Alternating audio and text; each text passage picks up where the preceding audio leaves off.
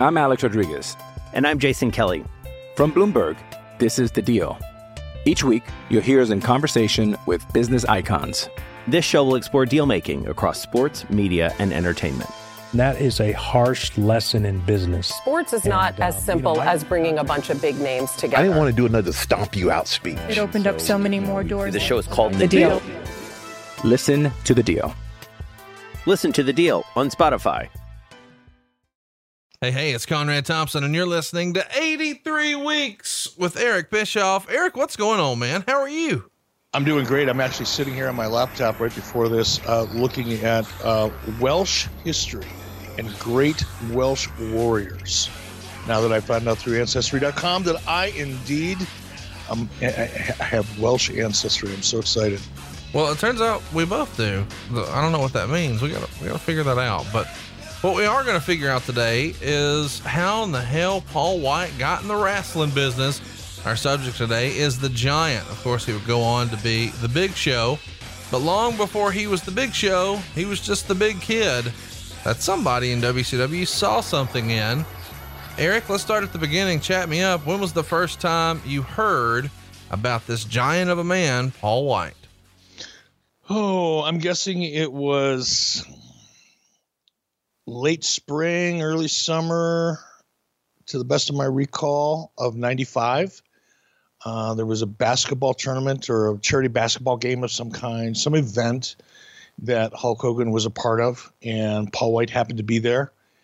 And Hulk called me back and said, You're not going to believe what I found, brother and told me all about it. And you know, just because Hulk was so excited, I had to nat- naturally I was interested because he was like over the top thrilled. I mean, he thought he found, you know, he thought he found a train car full of, you know, Spanish gold bullion. I mean, it was crazy. He first um, sort of broke into the wrestling business in 94. Uh, he tried to join the WWF, but really sort of got the cold shoulder and just got dismissed. Allegedly, Pat Patterson didn't even watch the tape that Mike Chioda, the famous referee from WWE, who ran into Paul, gave Pat because Pat assumed it was the wrestler who would go on to be Kurgan. So he never even bothered watching because he felt like he already knew who it was and he was on his radar. And anyway, he makes his debut at an independent show December 3rd, 1994. But then eventually comes across Hulk Hogan, and it does feel a little bit like uh, an opportunity, a golden moment. When you first hear from Hulk that he had ran across this gold bullion, as you said, did he already have the creative that this was the son of Andre? I mean, he had clearly made wrestling history with Andre the Giant at WrestleMania 3. A lot of people believe that that was the passing of the torch, if you will. Hulkamania was running wild before that, but WrestleMania 3 certainly took it to another level. When Hulk first mentions this meeting with Paul to you, does he already have an idea what he wants to do? No, he didn't have. He didn't really have an idea. No, he he did. I recall. You know, he he referenced. You know, you're not going to believe this guy. I mean, he's like you know Andre the Giant, big. You know, I mean, he was automatically making references to Andre the Giant and comparing and trying to describe Paul. Um, but no, there was no creative discussed on the phone. Uh, that didn't happen till till much later. Of course, in real life, he, uh, like a lot of the other tall guys in wrestling, whether it's Kevin Nash or whoever, was a basketball player. Uh, but Paul did have a condition that um, made him a giant. I mean, I, I feel like this is probably glossed over a lot, but giantism uh, is is the the common term for his situation, and he had to have a uh, a surgery to sort of slow down the process, a surgery that maybe could have prolonged Andre's life, but ultimately he becomes a mountain of a man. You know, we all know over seven feet tall and uh, quite the athlete to say the least. So when Hogan sees him, he sees money in him and gets him down to the power plant and he spends a lot of time with Terry Taylor. So chat me up. How do you guys get him down to the performance center before it was called the performance center, the real performance center, the power plant, which I feel like just sort of gets swept under the rug, an Eric Bischoff innovation, if you will. Uh, how does he come to be a part of the uh, power plant? You know, we I think we talked over the phone. Uh, he was interested in coming in. We were obviously interested in him, especially with you know the support that he had from Hulk.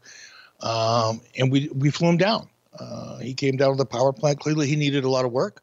He was he was green. There, that was obvious, but everybody was really excited to work with him. And I think the first thing that I remember specifically, I mean, I remember the time in general. Certainly, anytime a guy that's over seven foot tall, you know, I think he probably weighed I think he was under 400 when he came in. You know, he's still, I mean, Paul, you look at him now and, you know, he's older. And like all of us who get older, our body shape changes and, and all of that. You know, in, in addition to the fact that, you know, Paul had a, had a condition which I'm sure still affects him to some degree to this day. But when he first came in in 95, Paul had your traditional athletic kind of V-shaped body.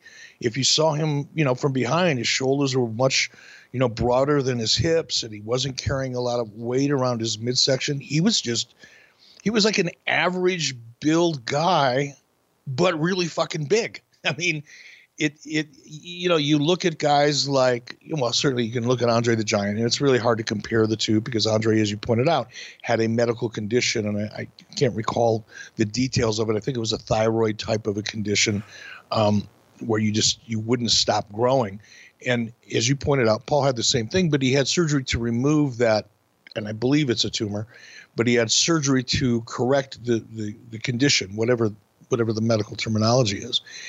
And Paul was able to maintain a very athletic, you know, normal looking physique, although, like I said, just really big. And the things that, and this is what I remember hearing, and I don't know if it was Terry Taylor or somebody else, it might have been Jody Hamilton, called me in the office because the power plant was probably a, you know 30 20 30 minute ride from from cnn center. So when i got the call it's like you got to get down here. You got to see this guy you know in the ring and i went down and they said okay paul go ahead. Let's see what you could do. And the first thing he did is got down on, on his on the back on a mat on his back and did a kip up. A fucking kip up. That's a move that about 125 pound gymnast can pull off all day long or maybe a 16 year old cheerleader you know but you don't see too many 350, 400 pound guys that are seven foot tall do a perfect kip up. It blew my mind just how athletic Paul was and probably still is to this day to a degree. Not as athletic as he was back then, but it was shocking the the things that he was capable of doing. Like I said, he had the ability to do things that a 180 or 220 pound guy can do but he was so massive. And i think that was one of the bigger challenges. And it would be interesting maybe in a in a bonus show if we could ever get terry taylor or somebody that really worked with him closely to talk about because i certainly wasn't that guy. But it would be really interesting to hear how they had to get paul to understand that rather than doing average size guys moves typical traditional wrestling moves that he had probably been taught early on in whatever kind of preliminary level training that he had. He had to learn how to become a giant. And that was one of the bigger issues with paul is he could do so much athletically and he wanted to. He wanted to prove that he could do more than just fee fi fo fum you know i'm the big man kind of move. You know that's what you you really needed out of paul. But he he had the desire to do so much more thing you were talking about earlier is the pituitary gland. You have a tumor on there that secretes too much growth hormone, and that is what we commonly refer to as gigantism. You have the tumor removed, it stops secreting all the growth hormone, it slows it down.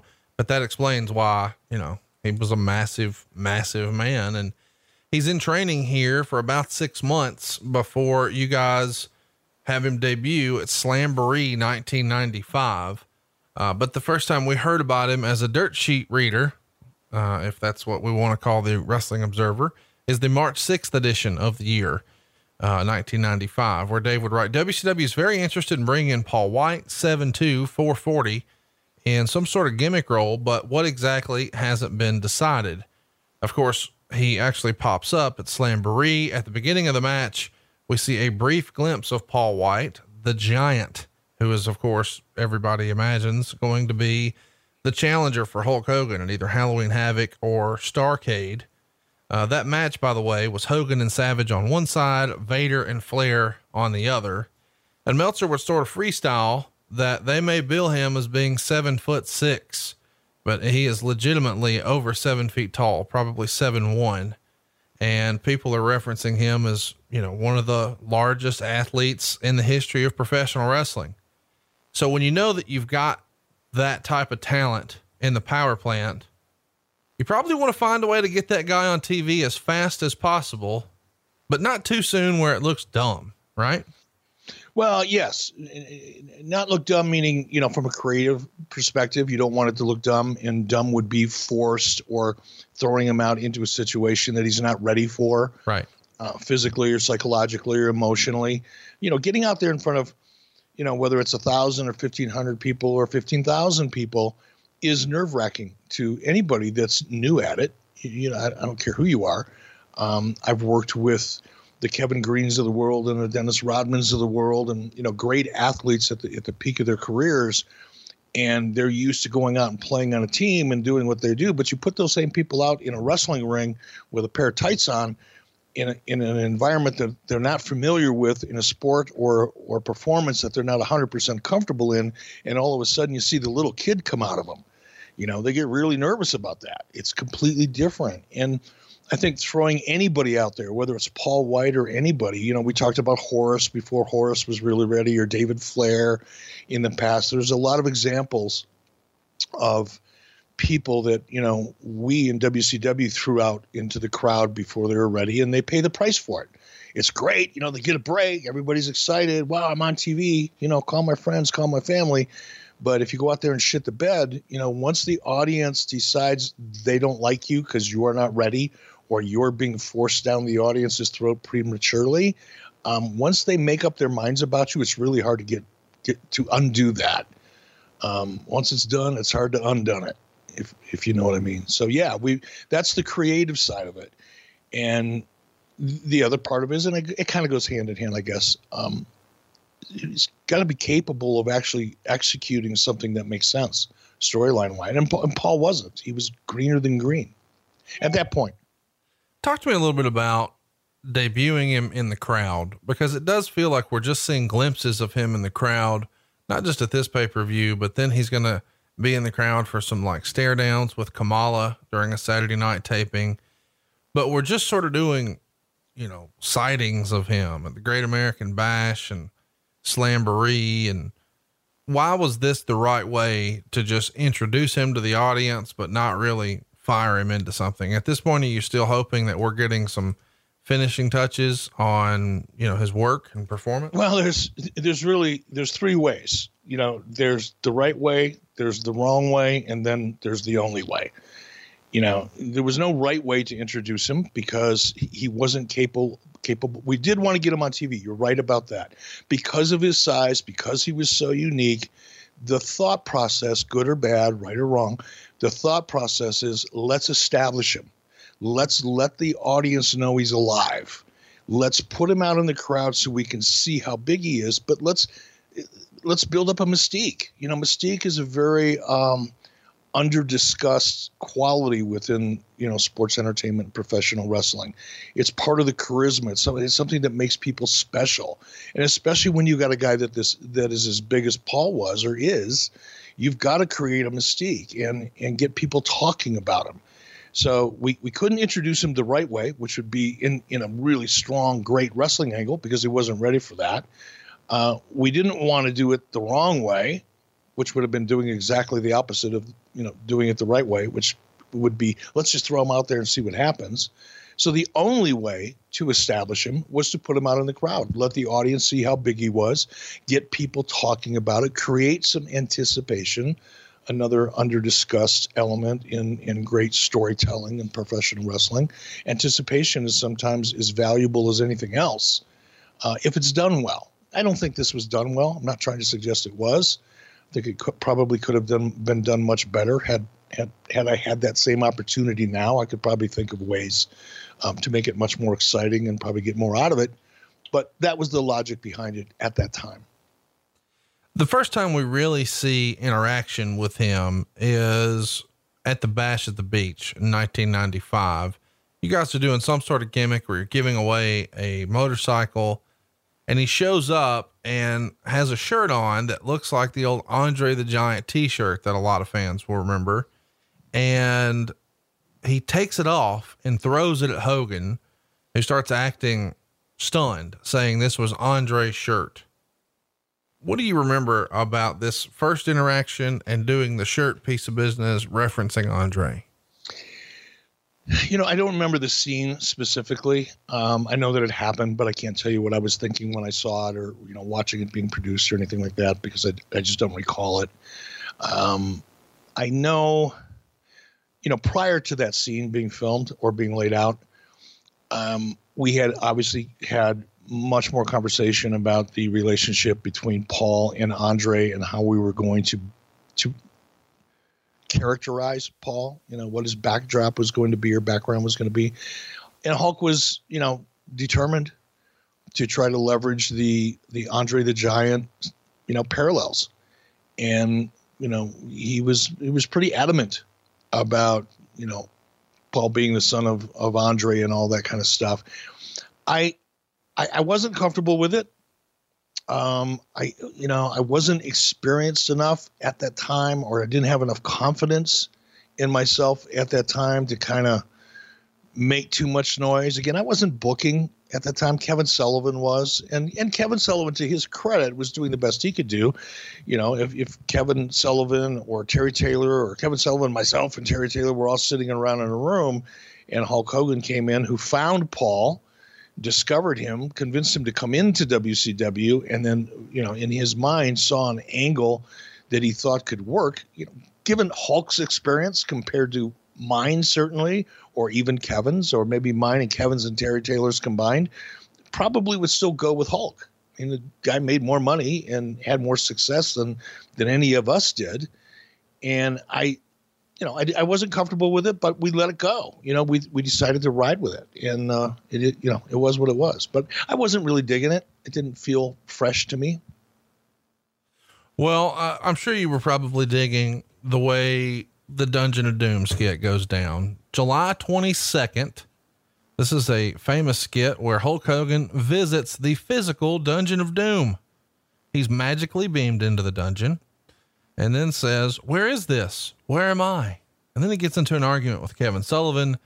And then the giant comes through the wall, dressed up like Andre, sporting a new afro, and even has the old Andre style singlet on. And he gives Hogan the big choke, and Hogan goes right out. Yep. Dungeon of Doom. Took us a while to get here, Eric, but we finally made it. Well, what do you you bring up Dungeon of Doom almost every week? What do you mean it's taken a while to get here? We round this Dungeon of Doom corner every time we do a show, and you park the car right out in front of this Dungeon of Doom catastrophe and ask me how I feel about it. it was horrible, bro. It was just again, I can't I can't say enough how much I just fucking hate it. I just hated it. I hated it. Uh, Meltzer would report the following week Hulk Hogan, during a horrible interview over the weekend, tried to strongly hint that Paul White was Andre the Giant's son, talking about how he remembered him at the Silver Dome watching the match. And there has even been talk of billing him as Andre the Giant Jr. Do you remember ever discussing Andre the Giant Jr. as a possible name? No, I think, no. I don't think we were going to call him Andre the Giant Jr. I think it was, you know, we did obviously discuss, as I said moments ago, you know, connecting him to Andre the Giant and having him be Andre the Giant's son, illegitimate or otherwise. There was a lot of goofy ideas being bounced around at the time, but at no time was there any consideration from billing him for billing him as Andre the Giant Jr. I don't think Hulk would have won. You know, Hulk had a lot of respect, still does to this day. When you when you talk to him about Andre the Giant, he'll he'll start talking, and within about three or four minutes, inevitably he'll start tearing up. Uh, I don't think he would have gone quite that far um, in in trying to name him Andre the Giant Jr. But we did we did definitely want to draw the connection between him and Andre. That, that that's a fact. So let's talk a little bit about Clash of the Champions because the next time we see uh, the Giant, he's at the Clash, and Hogan is back into the Dungeon of Doom, And this time the giant rips off his cross off his neck. Of course, he has a cross gold chain that a lot of people remember Andre tore off in 1987. And then the giant starts choking him while Shark, Zodiac, and Sullivan all attack Hogan. And uh, eventually uh, they drag Hogan out and pull Vader away and they do a stare down with the giant. This is uh, looking and feeling very, very familiar. The whole tearing off of the cross. That was a big moment in the build for WrestleMania 3 you guys are trying to leverage that with his gear and the necklace and all those little hints. Uh, but here's a fun thing I've always wanted to ask about this. I mean, you're right in the middle of introducing this character, but he's not a part of the first Nitro. Was well, one of the ideas maybe supposed to be a Vader giant match on the first Nitro, and then all the Vader stuff happens, and that doesn't happen as a result. I don't. I don't think so. That doesn't ring a bell you know, and I can't, I can't tell you why, you know, we're jumping around a little bit. I can't tell you why we didn't use Paul on Nitro, uh, other than, you know, there just wasn't an angle for him at that time, or there wasn't a story that was hot enough at that time, would be my guess. That's all it is. But I don't think it had anything to do with, look, we didn't, you know, we didn't plan far enough ahead with a lot of our underneath stories, and Paul would have been an underneath story at that point. Right. Um, we didn't plan three months out, four months out uh, with some of our what I would call C and D stories because you do, and you know when when you lay out, at least when I do later on in in my career, if I was going to write a wrestling show now or a program that was going to last you know three or four months, let, let me put it this way: when Spike Television came to TNA and said, okay, from now on, we want to see um, a minimum of a three month story arc for all of your shows, all of your characters and all of your shows. And nobody in TNA knew how to do that. We sat down, we, meaning myself and uh, my partner at the time, Jason Hervey, was with a lot of, you know, Matt and a couple of the people that worked in creative and literally laid out a, an entire three month story arc for A, B, C, and D stories.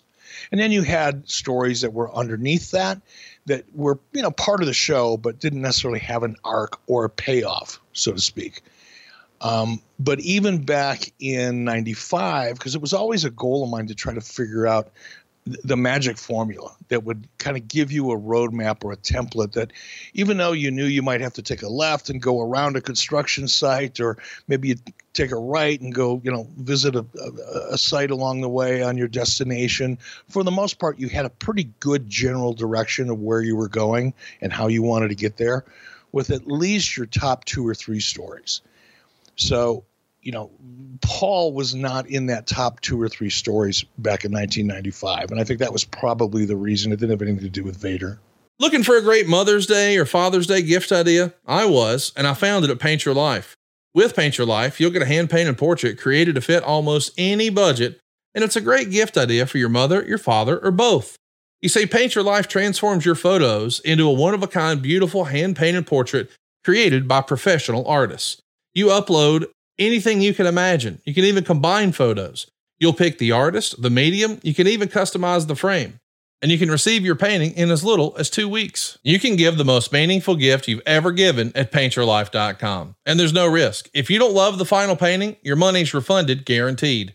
And right now is a limited time offer. Get 20% off your painting. That's right, 20% off and free shipping. To get this special offer, just text the word weeks to 87204. That's weeks to 87204. Text weeks to 87204. Paint your life. Celebrate the moments that matter most. Message and data rates may apply. See paintyourlife.com slash terms for details. I'm Alex Rodriguez. And I'm Jason Kelly. From Bloomberg, this is The Deal.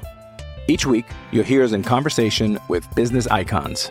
This show will explore deal making across sports, media, and entertainment that is a harsh lesson in business. Sports is and, not uh, as simple you know, as bringing a bunch of big names together. I didn't want to do another stomp you out speech. It opened so, up so many more doors. The show is called The, the deal. deal. Listen to the deal. Listen to the deal on Spotify. The uh, first Nitro that's head to head with Raw which is September 11th, we would see the Giant come out and choke slam Savage a few times. Uh, and this is around the same time that in ECW, a wrestler named 911 is really getting over the chokeslam. Do you remember who came up with the chokeslam concept for the Giant? Because it would certainly be a huge part of his character moving forward.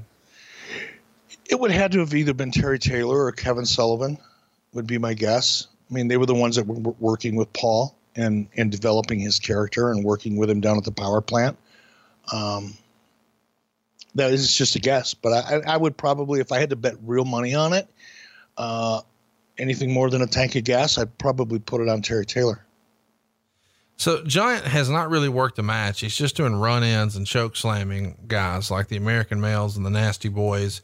It's apparent though that he's a part of the Dungeon of Doom. And during the month of October, it becomes clear, okay, he is Hogan's opponent for Halloween Havoc for the world title. So he's really going to make his debut match uh, as far as a traditional match, not just a run in or a backstage pre taped skit or something like that for the world title. But somewhere along the way in this quest to dethrone Hulk Hogan, the Dungeon of Doom up the ante. And now we're going to have a sumo monster truck battle on top of the Joe Louis Arena. I'm sure you want to take credit for this one. I don't want to, but I have to. I mean, there's nowhere else I can pin it on. Um, there was a reason behind it. the The reasoning behind it was that monster trucks was a really big uh, business. Right. Still is, by the way. Um, you know, owned by Feld Entertainment, probably produced I don't know a couple hundred events around the country. In fact, internationally to this day, and generate a ton of money. Little known fact um, Mattel, uh, up until recently, because they no longer a part of Monster Trucks or Monster Jam, as it were, or as it was, um, was selling 125,000 die-cast monster trucks at Walmart a month. Oh my! So the logic was, let's do a partnership with Monster Trucks so that we can take some of the WCW characters. And we started off with the Hulk Hogan truck and we started off with Paul's truck. And let's create these trucks that are extension of our wrestling characters so that those trucks can then tour on the monster truck circuit and we can merchandise them. So as goofy as the fucking idea was from a wrestling point of view, and it was, I will admit that, the reasoning behind is a little bit like Sturgis. It may not have been the smartest idea from a wrestling fan's point of view, but from a business point of view, at the very least, there was a logic behind it, and that was that was it. And that was that was the reason why we did it. So this is from Meltzer's write up, and we're going to cover Halloween Havoc in long form. Mark your calendars, boys and girls, October 29th. Um, but Meltzer says the match was actually a compilation of about a five minute live match and several hours worth of taping the previous night. They had two monster truck drivers doing the driving and Hogan and Giant inside the truck faking like they were driving. If you notice, all the in the truck shots were identical and spliced in badly, which gave it a Planet Nine look. The Dungeon of Doom truck looked cool. Even Hogan's truck looked like it was on steroids. After the match, Hogan and the Giant argued and shoved and punched, and eventually the Giant lost his balance on a ledge that was supposed to be overhanging Lake Michigan. Although there actually is no part of the roof of Cobo that overhangs the lake, it's actually a parking lot totally surrounding the building. And then he plunged to his death, or so we were led to believe. Angles like this are the reason pro wrestling in this country is in the condition it is in. Chat me up his first big show, his first big match, a world title bout, in fact. But before he gets a chance to get in the ring, he's dead.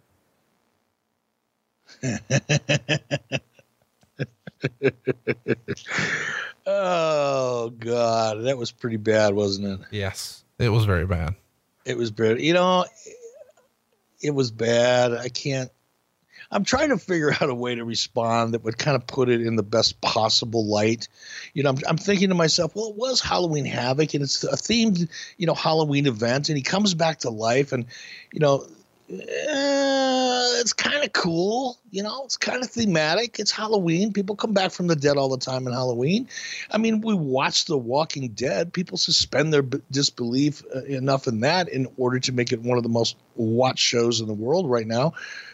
Now, I'm trying to think of all these different ways I can try to at least frame it in a somewhat positive light, but I, I, I can't do it.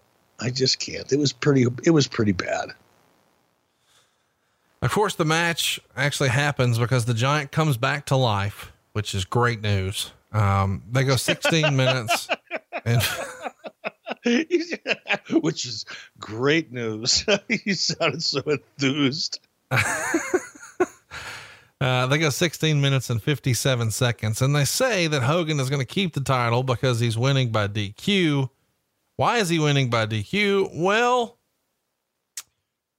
Ron Reis comes down wrapped in toilet paper, and they refer to him as the Yeti. And uh, Meltzer would write Yeti isn't supposed to be a mummy, but is supposed to be an abominable snowman from the Himalayas. So they got it half right. Luger then put Hogan in the torture rack. Hogan and Savage were left laying as the Dungeon of Doom left the ring. It started as a great angle, but turned into something campy in the worst way when the guy wrapped up in toilet paper showed up and tried to have sex with Hulk Hogan. Giant left with the belt, two stars. Oh my God. You know, I've never really been a fan of weed. I've never smoked weed. I mean, I have. Don't, don't get me wrong. I'm not lying about that. I have it, have smoked it, but it's just never been my kind of buzz. I'm, I'm just more of a beer buzz kind of guy but I'm I'm wishing back when this was being laid out and produced, I would have been sharing whatever weed those guys were smoking when they came up with this, because then it might at least been entertaining and fun to watch. As it is, listening to you describe it and visualizing it and recalling it in my mind as it was happening, the Yeti thing was just so fucking horrible, horrible.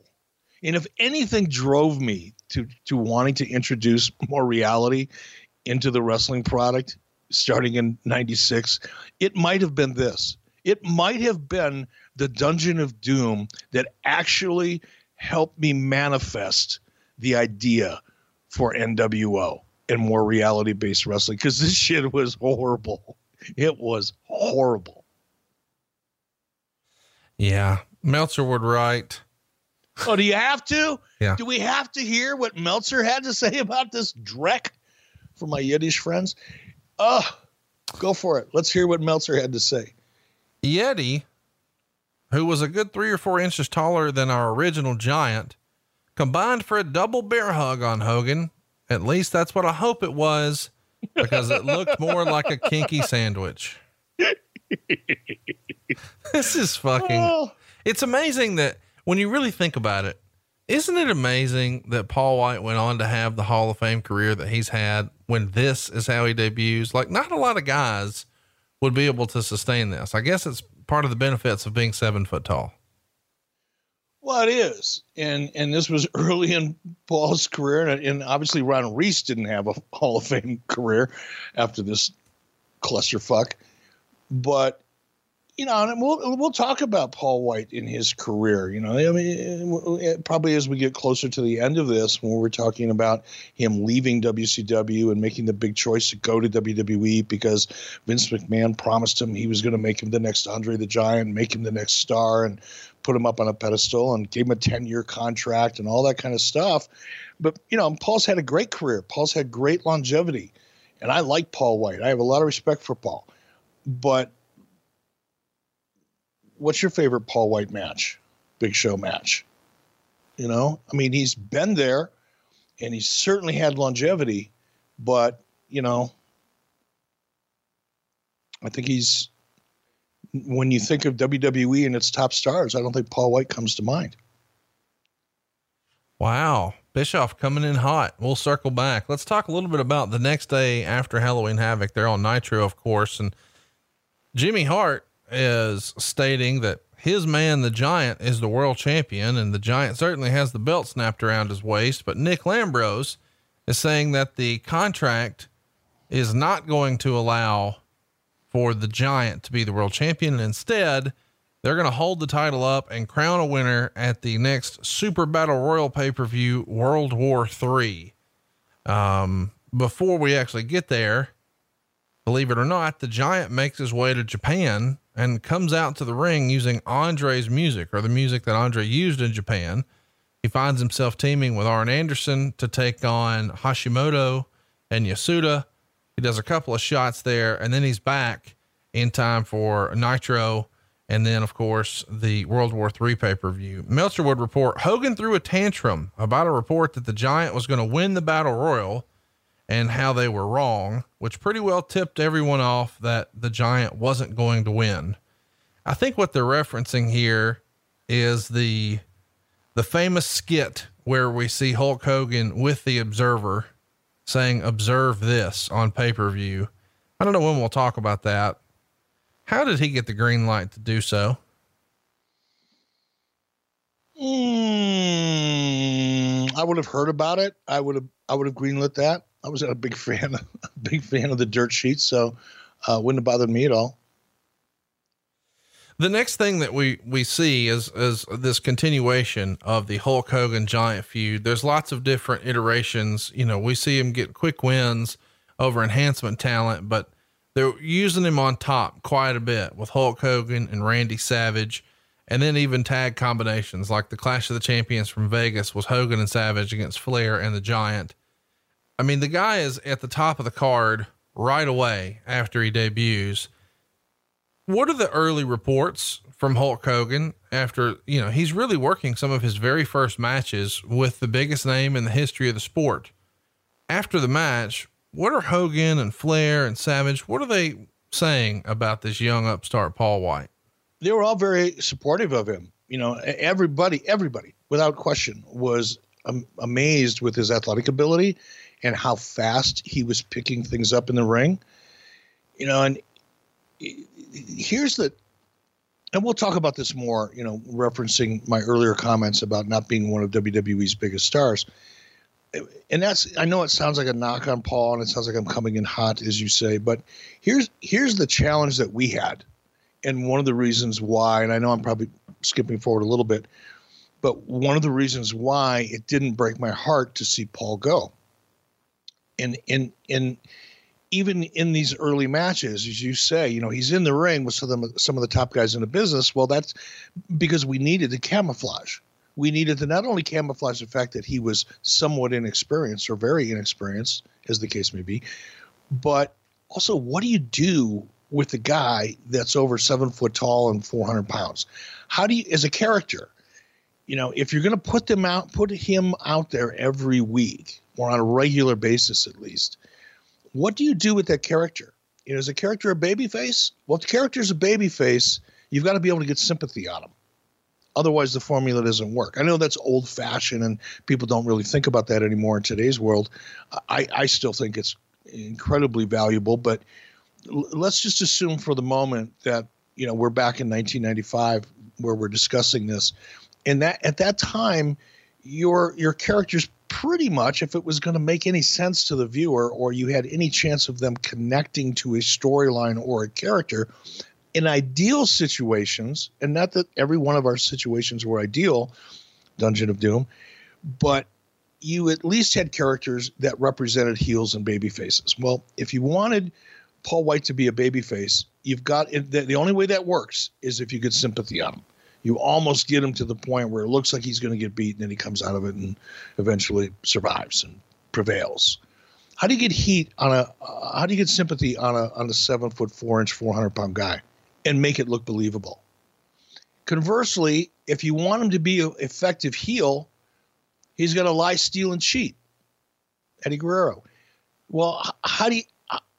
How and why does a guy that's seven foot four, and four hundred pounds have to lie, steal, and cheat? It's just hard.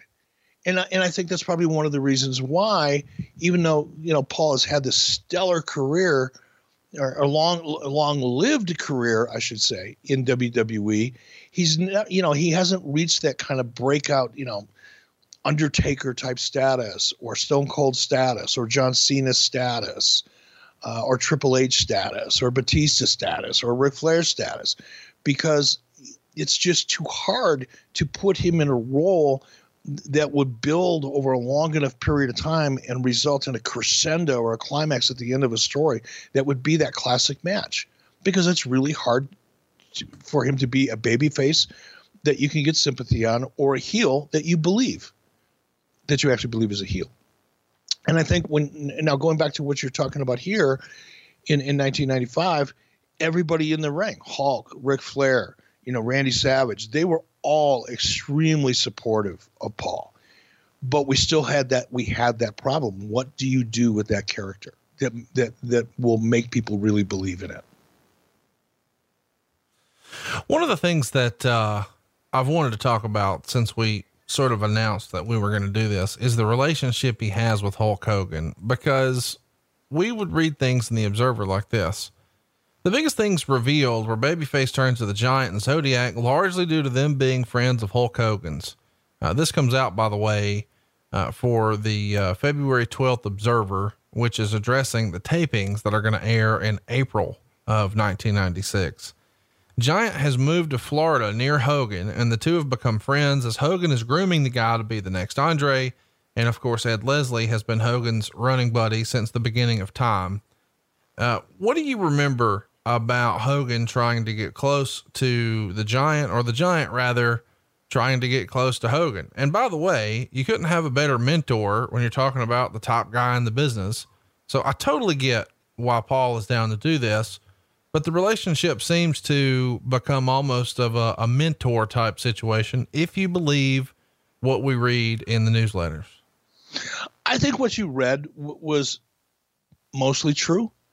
Um, keep in mind, Paul was very young when he came to WCW. Paul had lost his father not long before coming to WCW, and that hit him very hard.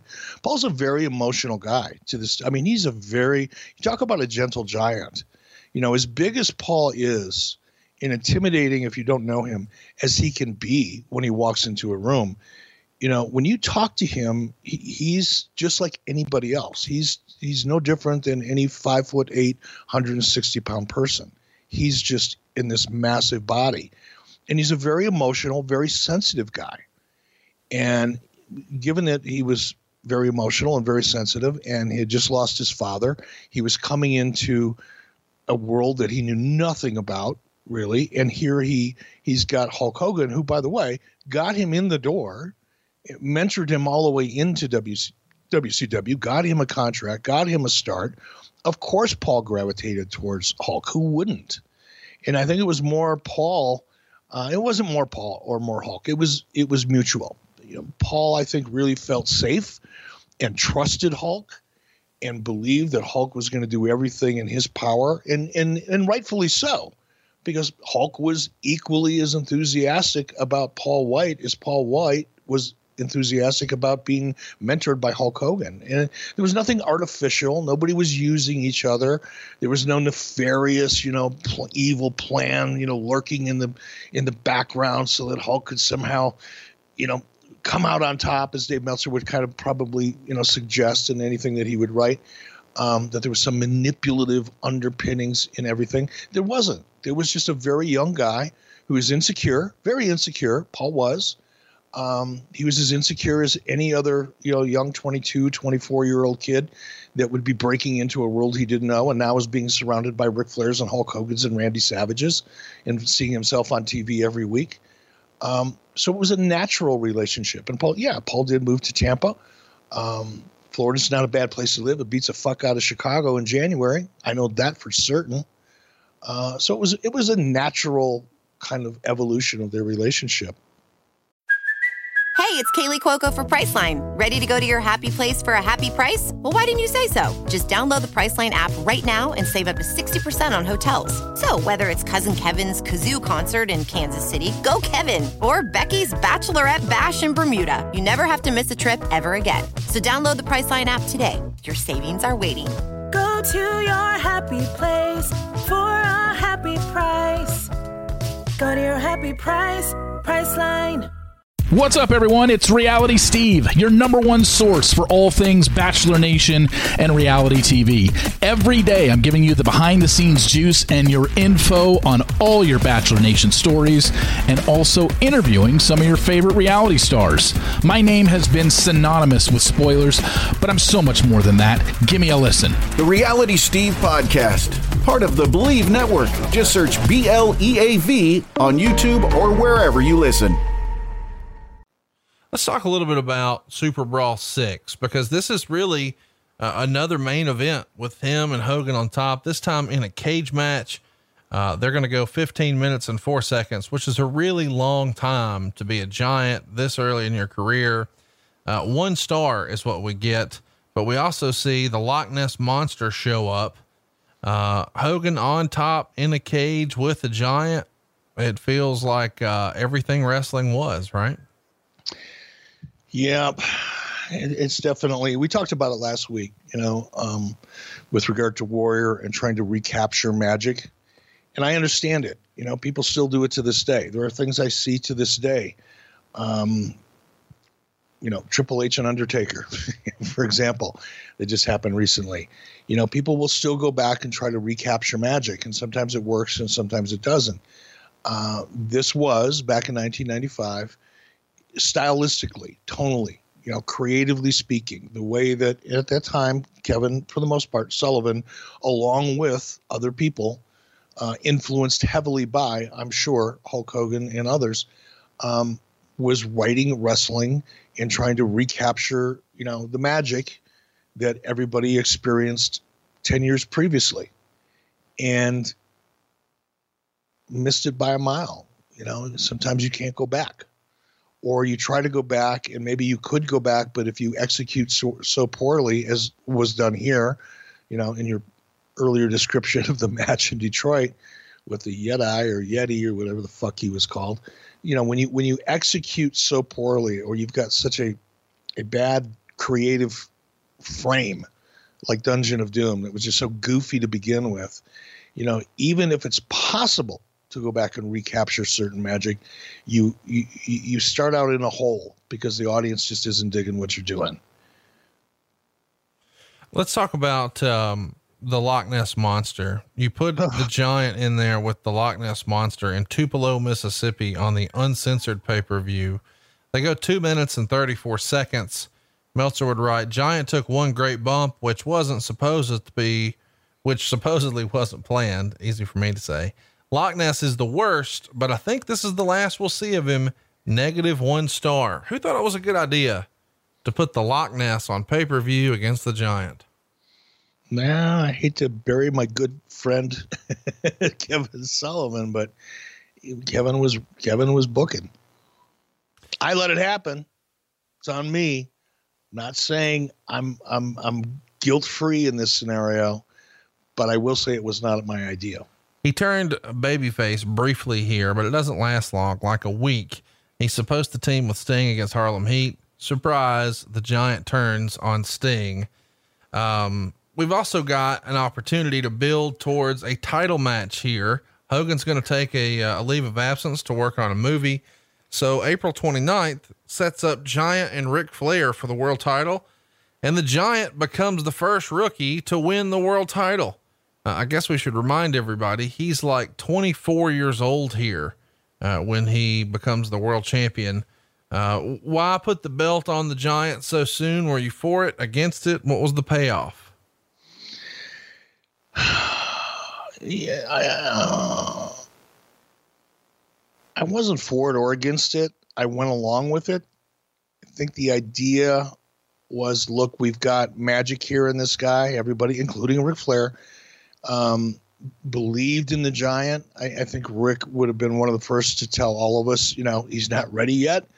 But when you're seven foot some odd inches tall and you're 400 pounds, or by this time probably 450 because he was growing now all of a sudden.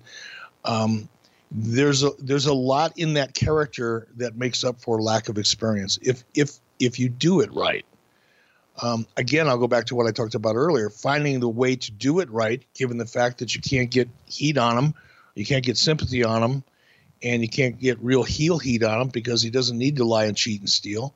it makes it very difficult. But I think the idea was look, this guy could be a star. There's been nobody in this business since Andre the Giant that's this big, that's this athletic. Let's do whatever we can to try to see if we can get him over the hump. That's for the most part what I recall the conversations being, not in detail, but that was the that was the logic behind it. Let's get to Slamboree, May 19th from Baton Rouge. The Giant pins Sting here to retain the world title. They go 10 minutes and 41 seconds. Meltzer was pretty high on it. He gave it three and a quarter stars. He would even comment a good storyline and better action than you'd have any right to expect, given Giant's level of experience, and that Sting has never been known to carry people well. And it is sort of interesting to think about this pay per view here because I always assume that the Giant was around a long time before the NWO came in. It feels like there were a lot of shows. But realistically, you go back and you say, okay, it's October of 95 is when the Havoc disaster happens. And you fast forward to Slamboree in May the following year. This is the last pay per view WCW is going to have before Scott Hall shows up and turns wrestling on its ear. And on that show, May 27th, just a handful of days after Slamboree, where Scott Hall would debut, the Giant pins Shark and he would continue to run through guys like Ice Train and Scott Norton uh, on the way to Great American Bash, where he would retain over Lex Luger, getting a uh, star and a quarter. And he sort of flounders a little bit here in 96, even though he's the champ. It's no longer the hot angle everybody's talking about. What they're talking about is Bash at the Beach and Hulk Hogan becoming a bad guy. And on that card, we would see the Giant team with Kevin Sullivan to get a win over Arn Anderson and Chris Benoit. At this point, you know you're going to turn wrestling on its ear. You're going to make Hulk Hogan a bad guy. Was there any sort of preliminary discussion of how the Giant may figure into that? Since he was someone that Hogan had sort of taken under his wing, it feels like there may have been some conversation before the turn. True? No, that's not true you know, we we were we were doing okay prior to July of of 96. I mean, we weren't we weren't anywhere near where we wanted to be, but even by by that time, we were well ahead of projections business wise. You know, internally, Turner was was happy with our progress at that point. There was a lot of things that were going pretty well and you know, you started this off, you know, by saying you knew you were going to turn wrestling on its ear. You know, with the Hogan turn, we really didn't. I mean, it's easy to say that now, looking back, and you know, with after the fact, as I often say with 2020 hindsight, and and make ourselves sound like we were really smart and we had you know we we were smart enough to know that when Hogan turned and joined the NWO the entire world was going to shift and 20 some odd years later the NWO shirts would still be selling out in major arenas around the world which by the way I just read happened in Australia last week um, but we didn't know that we we didn't know that. We knew that. Here's what we knew in in July of 1996 in the show that you're talking about. I knew, I'll, I'll talk about what I knew for sure. I knew for sure that we were going to try something that was different, that we were going to try to create a, more believability in the product. I knew that Hulk Hogan was extremely excited, so excited, by the way, that weeks before uh, he turned in, or weeks before, I should say, uh, yeah, weeks before he turned in July, after seeing Scott Hall and Kevin Nash. So in that period of time between the time that Scott Hall first showed up on May 27th, 1996, and July of 1996 when Hulk actually turned, in between those two dates, Hulk called me and wanted to know who the third man was going to be because he wanted it to be him. That that's what we knew going into July. But going into May 27th, I didn't know. I didn't know if it was going to work. I, I was excited about it. I knew I was I knew what wasn't working, and I don't mean to you know keep picking on any one person or group of people, but the goofy animated let's go back to the 80s Loch Ness monster Yeti shit wasn't working for me, and I I was excited about doing something different. But once we started doing it, to answer your question specifically, did I go, "Ooh, how is this going to affect Paul?" or what do we do with Paul White? I, I did not. Maybe I should have, by the way. You know, looking back on it now, I probably should have been much more disciplined in in my overall approach to what we were doing. But the fact of the matter is that I was really focused and excited on the move I was about to make with Scott Hall and Kevin Nash. Weeks later, Hulk Hogan would be calling me and, and wanting wanting to be the third man, and that was my focus. My focus wasn't on how does this affect Lex Luger, how does it affect Sting, how does it affect no, I, it, well, take that out. It, it would have affected Sting because he was going to be my third man at one point, but I didn't look back at the rest of the roster and wonder how that was all going to affect them, including Paul White. So you guys immediately um, figure out, hey, we've got to get the belt on Hulk Hogan. We need a, a, cool main event for our Sturgis event. And we've talked about this one before. It's Hog Wild. It's going to be outdoors. And Hulk Hogan's going to challenge for the world title in August. They're going to go 14 minutes, 55 seconds. Not the best match in the world. Pretty campy. Uh, it gets a negative star and a half in the Observer. Uh, at this point, now that you've got the belt off of the Giant, do you remember there being any discussions about what if he joined the NWO or if not, what were the plans for the Giant post dropping the belt? There were no real plans. There was no, there was no hard and fast plan. I think it was okay. Let's go back to the drawing board. Let's see where this angle is going. Let's see what people are reacting to, and let's figure out a way to work him back into the program we had to take a little bit of a break from him. You don't go immediately from, well, uh, let's put it this way. I didn't want to go immediately from dropping the belt to putting more focus on him uh, in the NWO, not immediately. And the discussions about bringing him into the NWO didn't happen until sometime afterwards, maybe a couple weeks or a month or two. So that actually happens, Hog Wild, on August 10th, 1996. He joins the NWO on September 2nd. Um, it seemingly comes out of nowhere. There's a brawl between the NWO and WCW, and the Giant comes running down, and you think he's going to make the save for the WCW side, but instead, he turns and gets a giant face pop when he joins the NWO and destroys everyone in sight. Uh, Meltzer would write after the original plan to debut Davey Boy Smith as the new member of the New World Order fell through. WCW whoa, whoa, instead whoa, turned Giant into a new no, member. No, no, no, no, no, no. You can't just you can't just steamroll over that little tidbit. So who he said that Davy Boy Smith was going to be one of the one of the members of the NWO? Is that what he reported? The turn itself was another of those last minute plans when the original plan of trying on the first anniversary of Nitro to duplicate the angle that put the show on the map, where Lex Luger surprised everyone out of nowhere, strolling onto the set after wrestling on the previous night's WWF house show. This time it was supposed to be Davy Boy Smith. However, four days before Nitro, on the day his WWF contract was set to expire, Smith signed a five year contract believed to be worth $250,000 per year downside guarantee with the WWF. WCW's offer to Smith was said to be substantially higher and for fewer dates per year. And the original offer made to Smith months ago was a three year deal at $400,000 per year. And the latest offer was said to be at least that figure, if not higher. And from here, Meltzer tells the story about how he had tried to give notice uh, back during the months where he was main eventing against Shawn Michaels on pay per view, and they're going back and forth about creative. But you're about to say that didn't happen. Take it away. Look, I can't I can't speak to anything that did or did not happen between Davy Boy and the WWF because I wasn't there. Sure, that's that that's that's for Bruce Pritchard.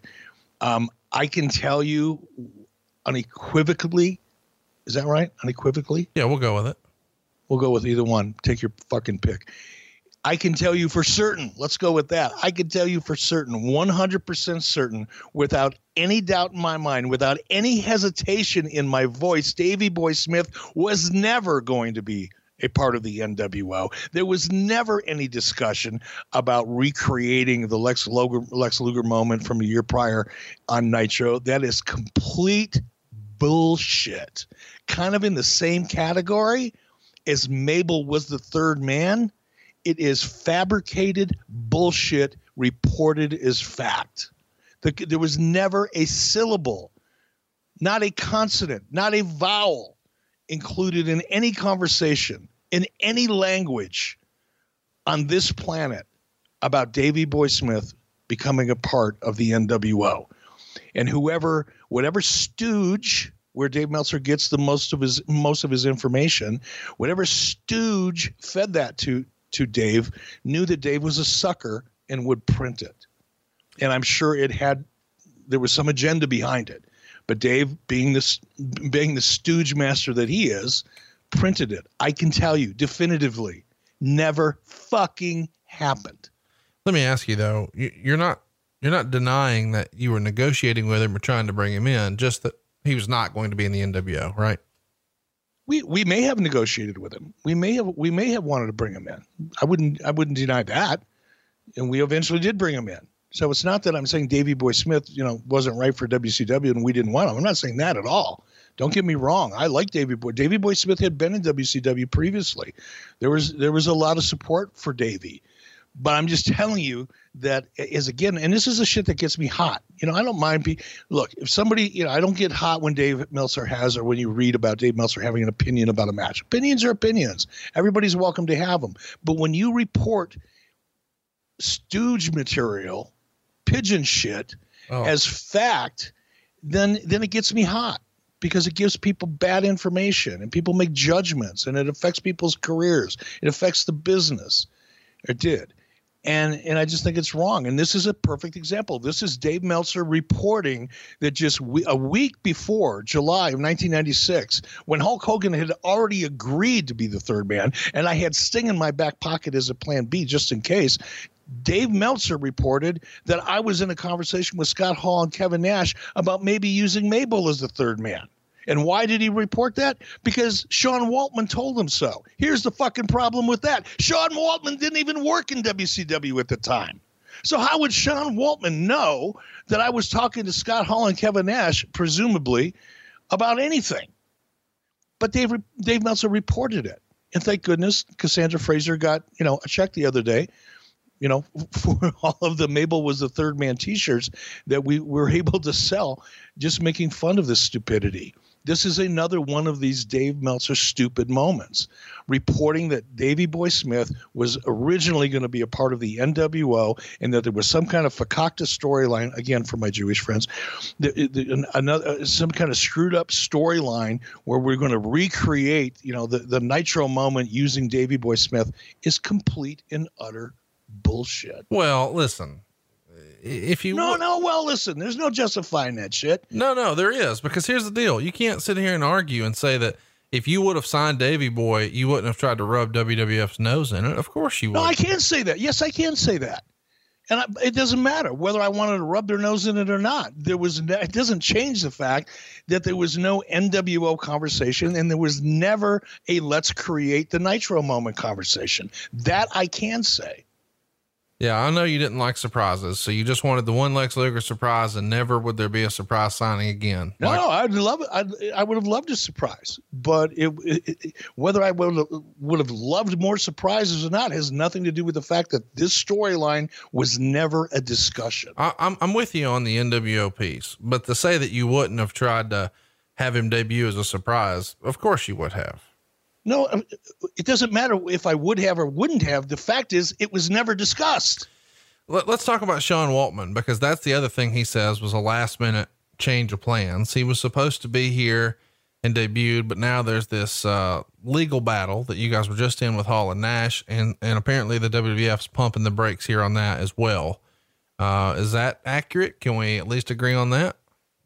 Yeah, there were issues uh, with Paul with uh, Sean's release no doubt about it. And keep in mind, we were, and again, this is another, you know, not that I feel like I need any support for my argument because I was there, Dave Meltzer wasn't, but we were at this point, we were engaged in litigation with with WWE. So for anybody to suggest that we were going to try to pull the same kind of stunt that we did with Lex Luger after we were deep into litigation or beginning in litigation with WWE doesn't really understand the dynamics of business at that time, or at least the legal side of it. And we were having problems with Sean Waltman at this point. His release was was clouded.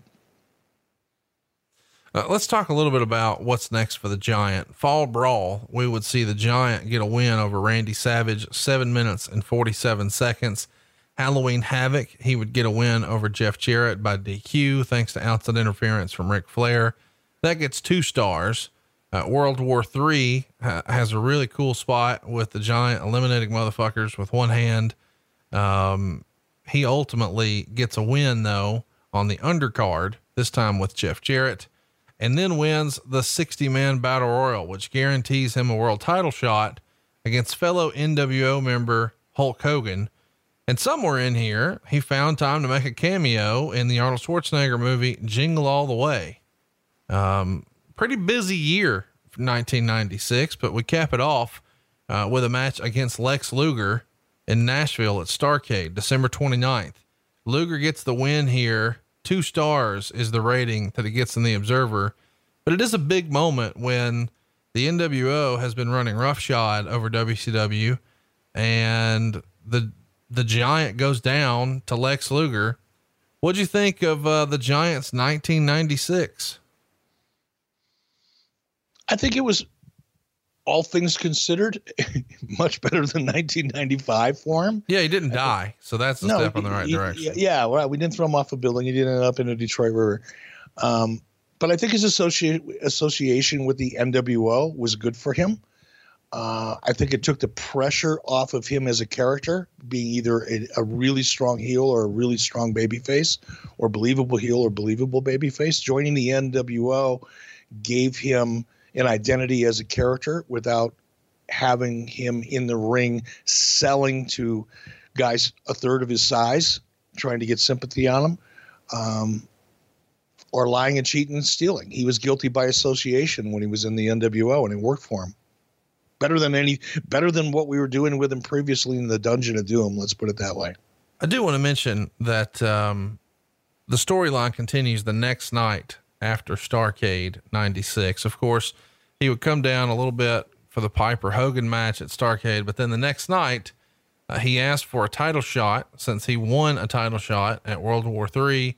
Hogan sort of dismisses it. And then later in the show, as they're all taking turns beating on Piper and really targeting his bad hip with a chair, they want the giant to choke slam Piper and he refuses. So now, once again, this on again, off again, the crazy heel turn, baby face turn, story that we've all seen in the WWE for the last 20 years. It's really getting into high gear here for WCW. He's a good guy again as we finish up 1996. And of course, we're going to start 1997 uh, with this Hogan Giant promo and continue to build towards it. Um, one of the things that they're doing though is uh, a ratings ploy for Robin Hood. I'm sure you remember this. Chat me up about how this January 13th Nitro, where it looks like we're going to have Hulk Hogan challenge the Giant for the world title, but really we're using it as a ratings ploy to push Robin Hood. And we're going to show clips of the match during the Robin Hood commercials. What the fuck? How does this come to be? we talked about this, I think, on a previous episode as we are about to head into the weeds. So put your weed your weed shoes on. Um, the challenge with wrestling has always been, and still is to this day, even in even at USA or or, or, or it will be when it goes over to Fox. Um, people tune in for wrestling. It's incredibly loyal audience, generations old. Just people, you know, it's it's a tune in property. When you've got two or three million wrestling fans, they're going to find you no matter where you are and, and they're gonna they're gonna watch. That's the great thing about it. it's why W it's why WWE is successful as it is today. The challenge with it though is that once the show airs, the wrestling product airs, that audience goes somewhere else. They don't stick around. Typically on a network, you'll watch shows in prime time and they they block shows in a way that hopefully they attract their audience at eight o'clock, which is beginning prime time and hold, they hold on to them, you know, until 11 o'clock Eastern time, traditionally. And those shows all have the same kind of vibe. You know, an, an audience for one show will probably, at least the majority of them, stick around and watch another show. on the same network. Wrestling has never enjoyed that. And that was one of the challenges we had with WCW at Turner. And, and even when we were really hot at Nitro, you know, we were on TNT. Granted, Turner owned the network, which gave us a lot of unique advantages. It gave us a lot of unique disadvantages, but it gave us some very unique advantages as well. And one of the things that we tried to do was overcome that inherent challenge of losing our audience once our show Nitro was over. So, uh, promotion over at TNT Network came to us and said, Hey, we're launching this new series, you know, Robin Hood. How can we work together? How can we try to drag as much of your audience, Eric, that you have for Nitro, because we had a much bigger audience than Nitro had the rest of the week, with the exception of maybe NBA playoffs. Um, they wanted the, our help essentially in trying to figure out how we could, you know, hook and drag our audience and carry them over into Robin Hood, hoping that our audience would get into that show as well.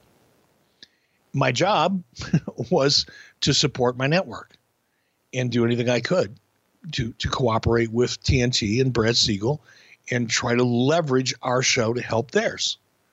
And that's all it was. It wasn't our idea. We didn't do it because we thought it was the greatest thing in the world.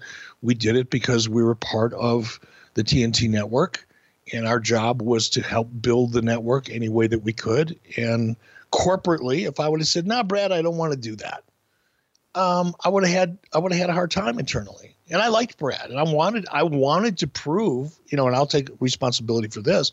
I went into it enthusiastically.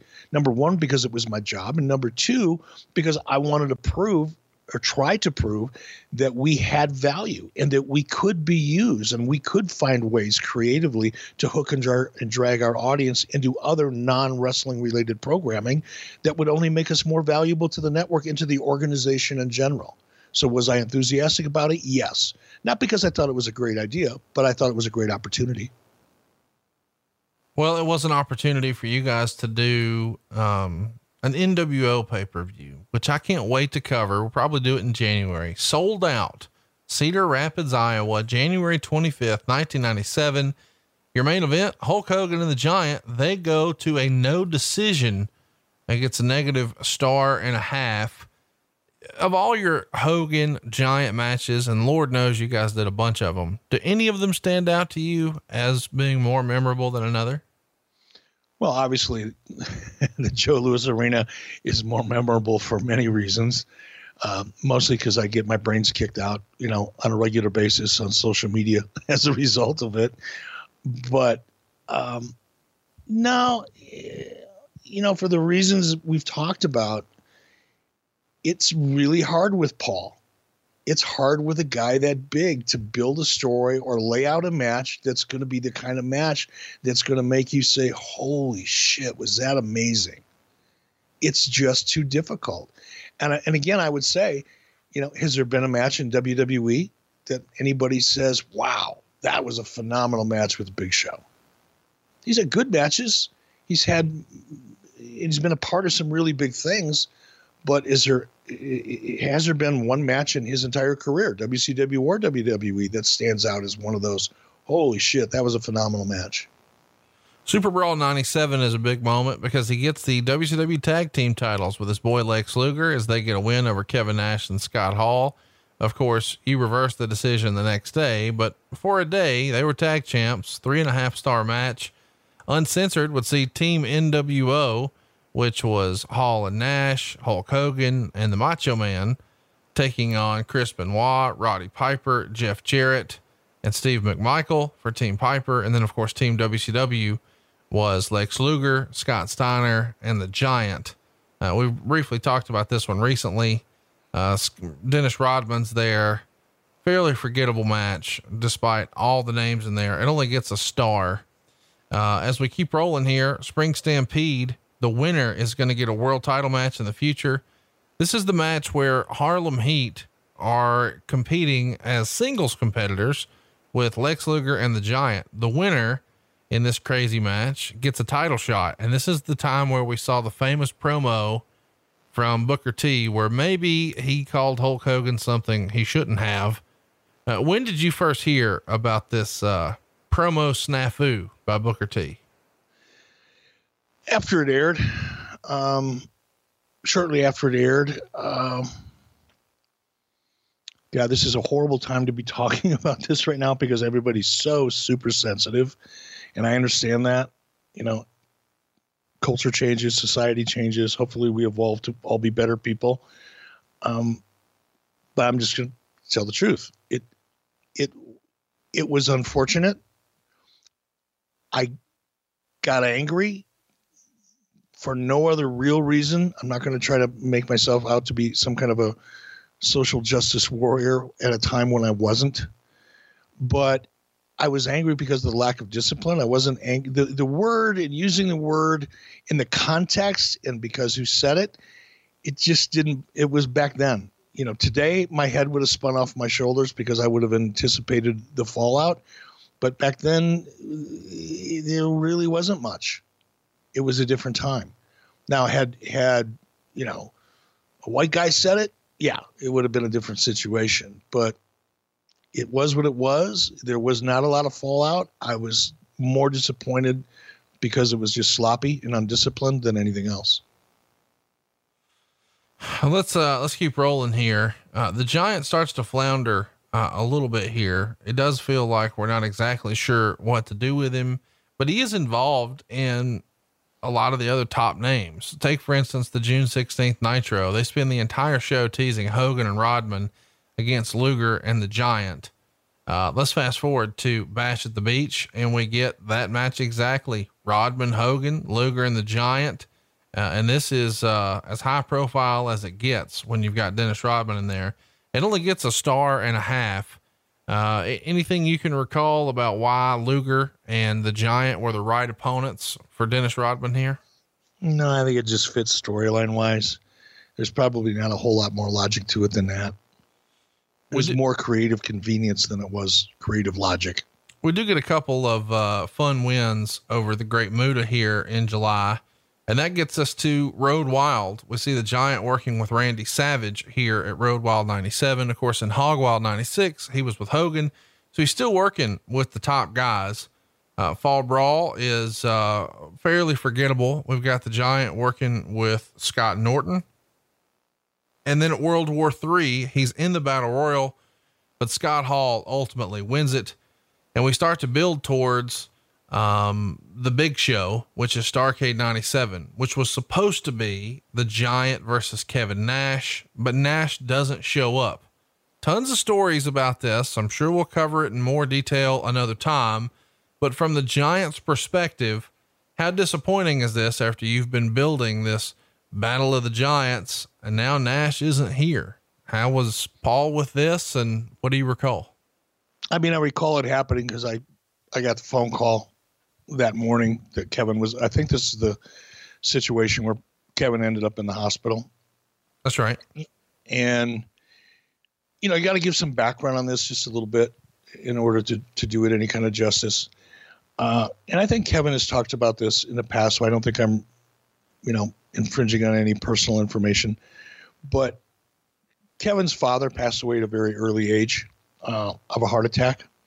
In fact, Kevin will probably tell you if, if you ever have a conversation with him about it. He's probably at his family reunions, he's one of the oldest members in his family. His family has a history of, of heart issues. And Kevin's always been, you know, Kevin's a big guy. Big guys and heart issues go hand in hand. So it's something that I even knew, you know, Kevin and I talked about that, you know, just in passing and, you know, getting to know each other personally over the years, uh, much, you know, way previous to this incident.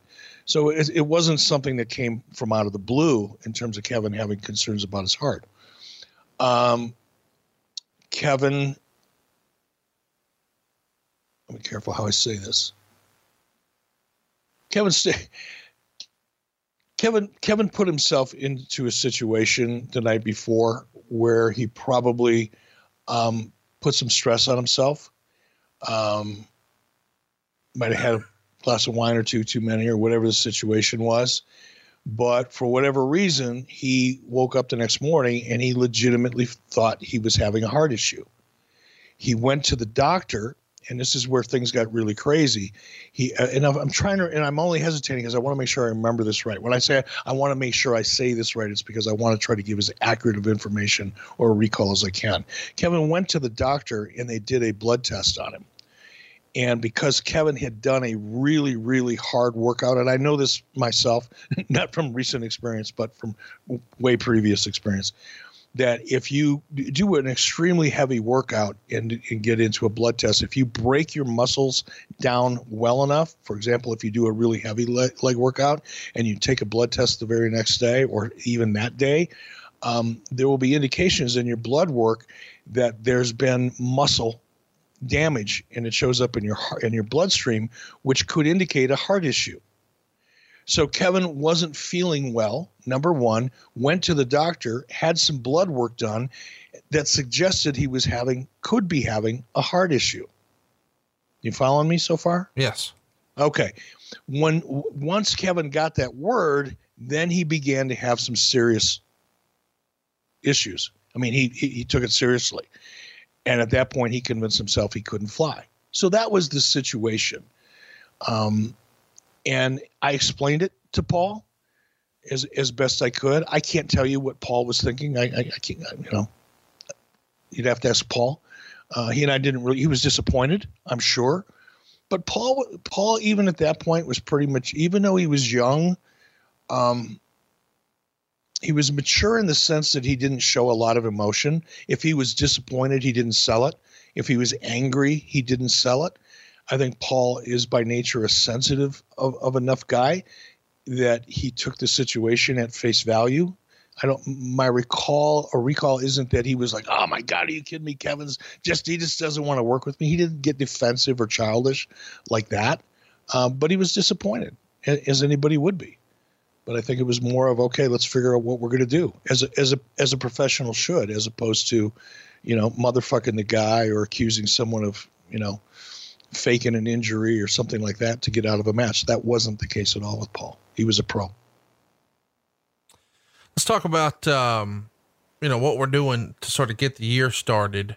We've got this angle with Kevin Nash that we're going to continue. And here the story is going to be that they have to put up an appearance bond that the giant won't attack Kevin Nash before the pay per view and we're, of course, going to build towards sold out, where the match finally happens January 24th, 1998. Uh, we just passed the 20 year anniversary of that, believe it or not. And this is uh, a scary scene. The giant is supposed to be jackknife powerbombed by Kevin Nash, but it doesn't work. Now, they have done this spot before, I believe at Super Brawl the prior year, but in the time since, the Giants put on a little bit of weight and Kevin Nash can't handle it, drops him, and he lands on his neck and shoulders. He gets the pin here, but quite a scary scene. What do you remember about this uh, jackknife that didn't go as planned? You know, obviously, I remember it happening. There was a moment or two or three of concern for Paul. Um, and concern for for Kevin because that's that's a lot of weight to trying to be thrown around.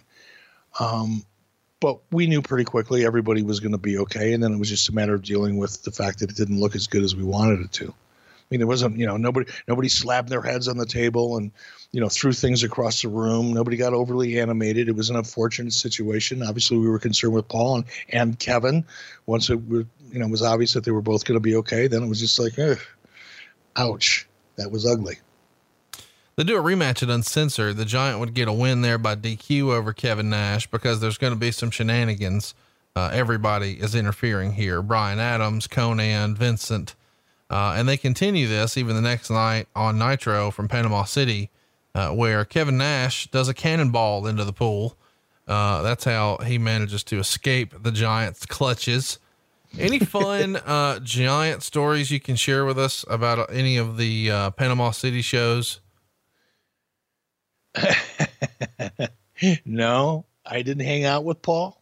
So any extracurricular activities that would have taken place between Paul and anybody else that would have been at any of those shows would have been off my radar, if that's what you're suggesting. Um, I didn't hang out with Paul much. You know, I mean, we even though you know I was pretty tight with Hulk, um, I you know I didn't I didn't really hang out with Paul. You know, when I was down in Florida with Terry, um, Paul wasn't around.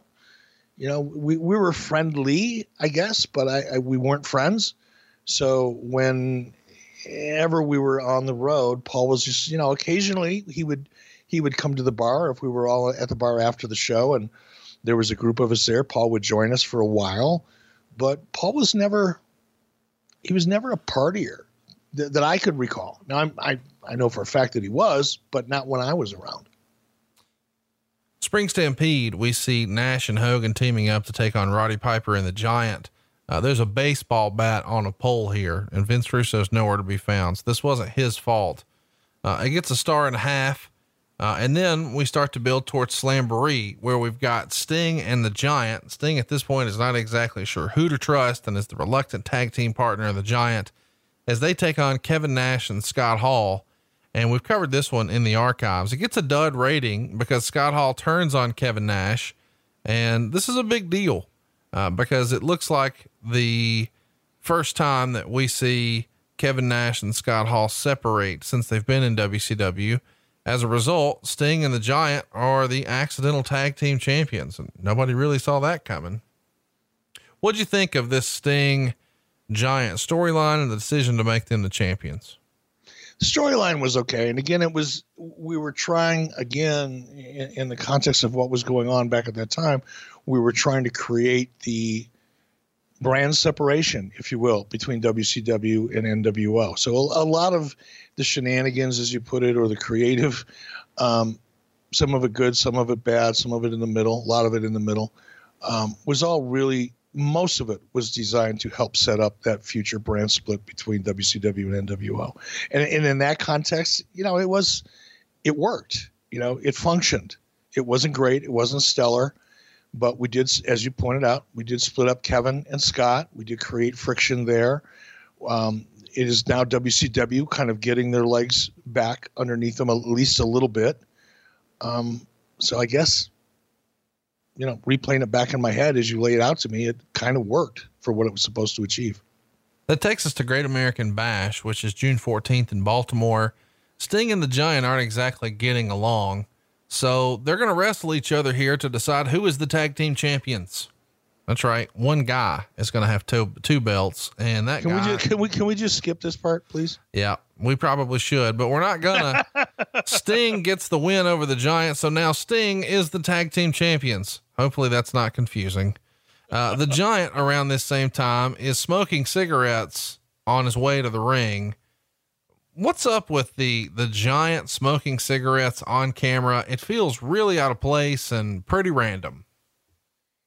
Well, it wasn't random because Paul in back then I don't know what he's doing now, but back then Paul smoked like a chimney. And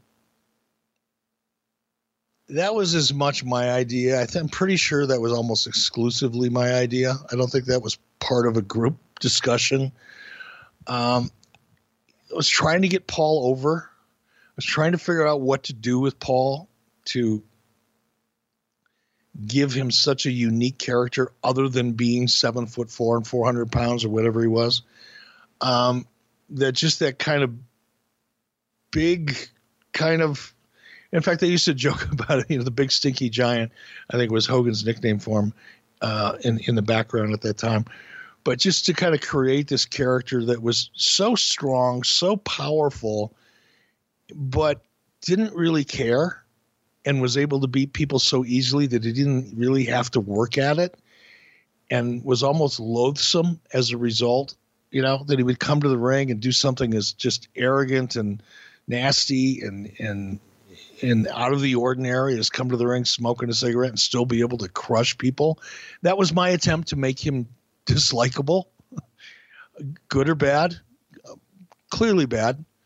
Um, i don't think it's up for a vote I'll, I'll vote for bad, even though it was my idea. But that was the reasoning behind it. Nobody else was really doing it. I know you're going to throw the Sandman in my face. I wasn't watching the shit back then. I had no idea. I, I, I, you know, you've done it before. I knew it was coming. Sorry to take your punch out uh, out of your arsenal, but I wasn't watching that shit back then. I, I couldn't get it on channel 92 at three o'clock in the morning. Uh, it didn't exist in, in my world. But it was just taking Paul's real personality because he was smoking backstage all the time. It's like, okay, let's just turn up the volume on this and see if we can make him almost as a big, stinky, despicable giant. That was the goal. Well, he's so stinky that uh, Sting decides to have Kevin Nash be his tag team partner now that he can just randomly decide who was his tag team champion partner. And now you guys are going to try to figure out what to do with Kevin Greene. Uh, he is going to be working with the Giant. Uh, any memories of Kevin Greene and the Giant working together? I don't know when we'll talk about Kevin Greene again here on the show. Uh, I don't. You know, I wish I did. There was n- nothing really outstanding enough about it for it to, you know, flash back in my memory and compel me to discuss it. I think you have told this story before, but it feels like a good place to tell it again. There was an incident in June, I believe it was June, where there was a fan in a bar near Nassau Coliseum really heckling Kevin Nash, who dismisses it. So the fan turns the attention to the giant and Paul White punches him one time for his trouble and then makes an exodus. Do you remember the giant putting a fan in his place in a bar in New York? No, if it's the same, you know, I was I was involved in when I say involved, I was on the scene. I, I, I was I was there on one occasion. If this is the same occasion, if there was more, then I don't want to confuse them. But on the occasion, I think this is the one that you're talking about there was about six of us or eight of us, not many. I mean, we had just gotten to the hotel. You know, the show was over, and it was always the case. You know, you work all day, you're pounding coffee all day long, uh, from about noon till you know eleven o'clock at night, and your adrenaline's up. You get to the hotel, you got about an hour, hour and a half, sometimes two hours by the time you get to the hotel before the bars closed at the hotel and you'd get together and everybody would have a couple beers talk about the show whatever um, on this particular night that I recall, if this is the night that we're talking about, um, there was maybe six or eight of us at the bar. It was a very low key situation. It wasn't like there was, you know, hundred fans there and you know, forty of the wrestlers. It wasn't that. It was a much smaller group, and there were fans there. There's no question about it. But it wasn't a big blowout party after Nitro type of thing. And I I don't remember the situation with Kevin because I wasn't involved in it. I was sitting away from it. I didn't really see that.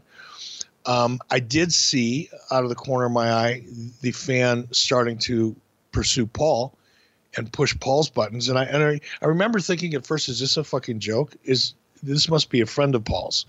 You know, that's just having fun." At Paul's expense because nobody in their right mind would be doing. And the guy was, you know, he's a sizable dude. He wasn't like my size. He was a he was, he was a stout dude, but it still looked ridiculous. You know, I'm thinking this can't be real. And then a short time later, um, Paul came back to the bar and um, told us all what happened. And I kind of saw it out of the corner of my eye. It was at a distance. I didn't completely see it because there were people around it that obscured some of the action. What all I recall is seeing Paul's fist move, what looked like about three inches. It was a short. It was like a Bruce Lee fucking one inch punch, is what it looked like.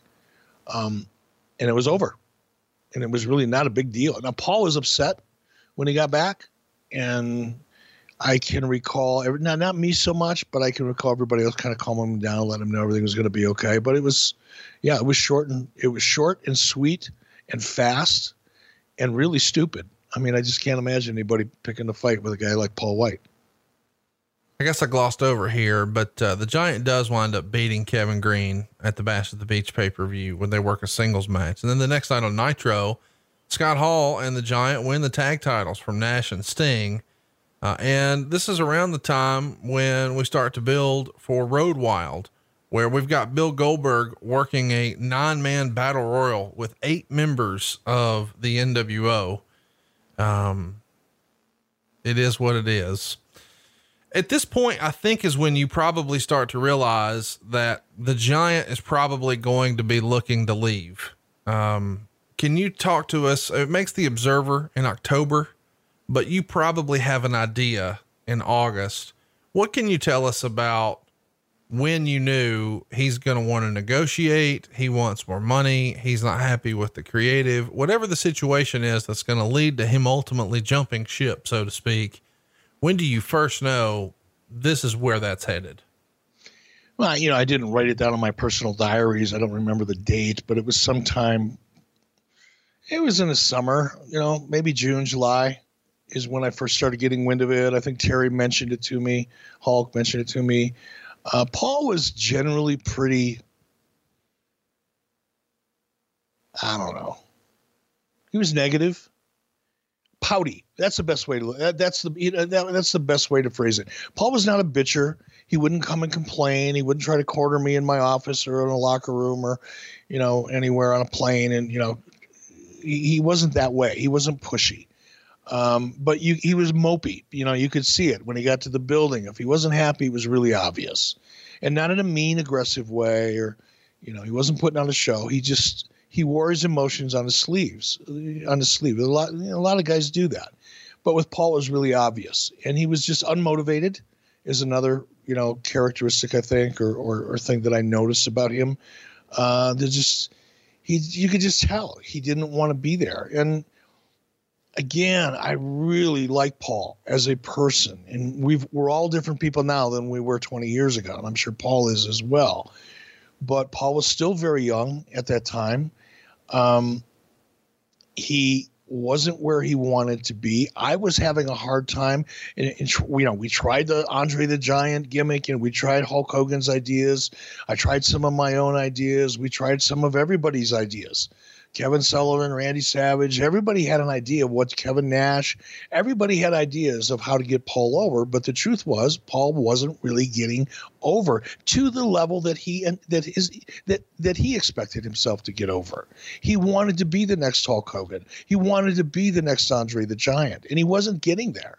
He was frustrated with that. Frankly, so was I and so was you know not that everybody else was frustrated because they didn't have as much stake in it obviously as WCW did or as Paul did personally.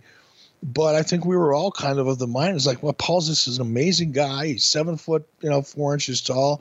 He's four or five hundred pounds. He's an amazing athlete.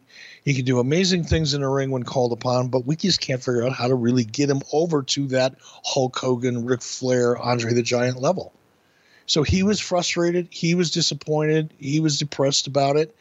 Um, and we were frustrated as well. So, yeah, it, it became apparent he wasn't happy. Uh, I think his manager probably started talking to Nick Lambros, you know, around the time that his contract was coming up. And, you know, I, I told Nick, look, you know, if we can keep him, we'll keep him. And if we can keep him and, you know, give him a raise, I, I can't remember what Paul was making at that time. I'm I don't want to say because I don't know if it's been published before, but it, it he certainly wasn't in the Sting category, um, or or the Kevin Nash category. Uh, but I told Nick if we can keep him, if we can negotiate a deal that's fair, great. If we can't, then we can't, and let him go. And I, you know, the one thing I do remember, and you know, people, you know, I talk about Hulk all the time and how close we are, and we are. We're probably closer now than we've ever been. And there were times when we were working together in WCW that we didn't have the same perspective on things. And we did have arguments. And there were times we didn't see eye to eye. Um, but I remember, you know, Hulk saying to me, "Don't let this cat go. If he goes to to WWE, you know, Vince is gonna he'll he'll make him the next Andre the Giant. He'll make him the next Hulk Hogan." And I remember thinking to myself, "I don't think so," because he's going to have the same problem that we've had. We've tried all those ideas. And now keep in mind, this is 19 what 98, right? It's not like we were lacking in confidence. We, probably were overconfident, if anything. Um, we were rocking and rolling. We had completely turned the business upside down. We had defeated WWE. We had proven that we had a better creative approach to the product than WWF did at the time. So it wasn't like, oh my God, if he's going to go to WWE, Vince is going to you know sprinkle the magic McMahon dust on him, and all of a sudden he's going to become the next Andre the Giant. I didn't believe it. And when Paul, you know, came to me and said, "Here's the offer I got," I I, I encouraged him to take it because there's no way I number one I couldn't have matched it first of all, there's just no way. Despite the ATM Eric, you know, um, knock that I got, there was no way I could match the offer that Vince McMahon gave to to Paul White. Number one, and number two, even if I could have, I wouldn't have, because had I made that, had I matched or beat that offer, um, I would have been stuck with the same challenge that I that I had for the last two or three years leading up to that. Uh, Meltzer write in the October 5th edition of the Observer, this is from 1998, reminds you that, um, he's been talking very loudly to make sure that Bischoff knows that he's got a deal on the table from the WWF. He misses a house show on September 23rd, complaining of a broken rib. And a lot of people start to get the rumor mill going that he's definitely leaving and supposedly has a million dollar per year offer. And there's lots of speculation that maybe this is the giant that Vince has been after when he signed guys like Giant Silva and Kurrgan. Um, and he's probably not making a fraction of that here with WCW.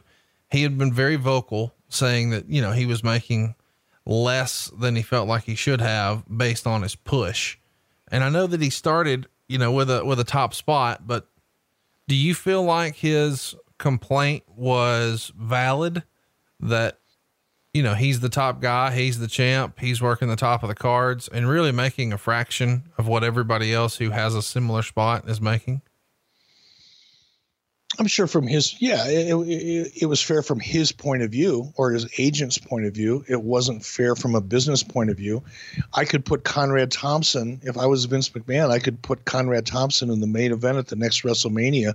It doesn't mean that you're worth as much as the guy if you're working with a John Cena or you're working with an AJ Styles or you're working with whoever. It doesn't mean just because you're in the spot, you're worth the money. I mean, it all depends on how you want to look at things.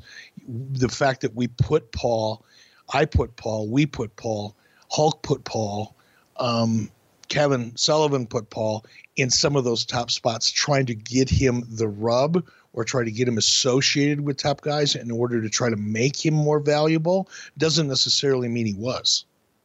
It just meant that we tried. And I think that's the difference, you know, when you're negotiating or when you're a talent and when you're you're actually running the company. It's easy, you know, to to come up with analogies or parallels that help you make your cause or make your case. I, you know, and I can see if I was Paul's agent, I said, well, wait a minute. You know, he's, he's in there with Scott Hall and Kevin Nash, and these guys are making X and he's making Y. Why isn't he worth as much as them? Well, the answer is because he's not. Because Paul White didn't turn the business around. Paul White's character didn't cre- help us create the NWO, which really did turn the business around. And arguably, those guys were worth more as a result of it. Um, Paul wasn't. Paul was still a guy that we had a hard time getting over to that top spot. So that he, was the that, that was the difference of perspectives at the time. Do you remember him no showing uh, events no. to try to get a rise out of you? No. And see again, that's that's a that's a dirt sheet kind of, you know, framework there. Did he did he miss a shot because he had a broken rib? Maybe. Did do I think if he missed a shot, he was trying to get a rise out of me? Why would he do that? Because no showing event is going to get a rise out of me, but not the kind that's going to be beneficial. Not the kind that's going to work in your benefit in any way, shape, or form. It's not going to create a desire on my part to make me want to work a little harder to try to do business with you. It's going to make me more convinced I was right the first time around. This guy's just not really worth it.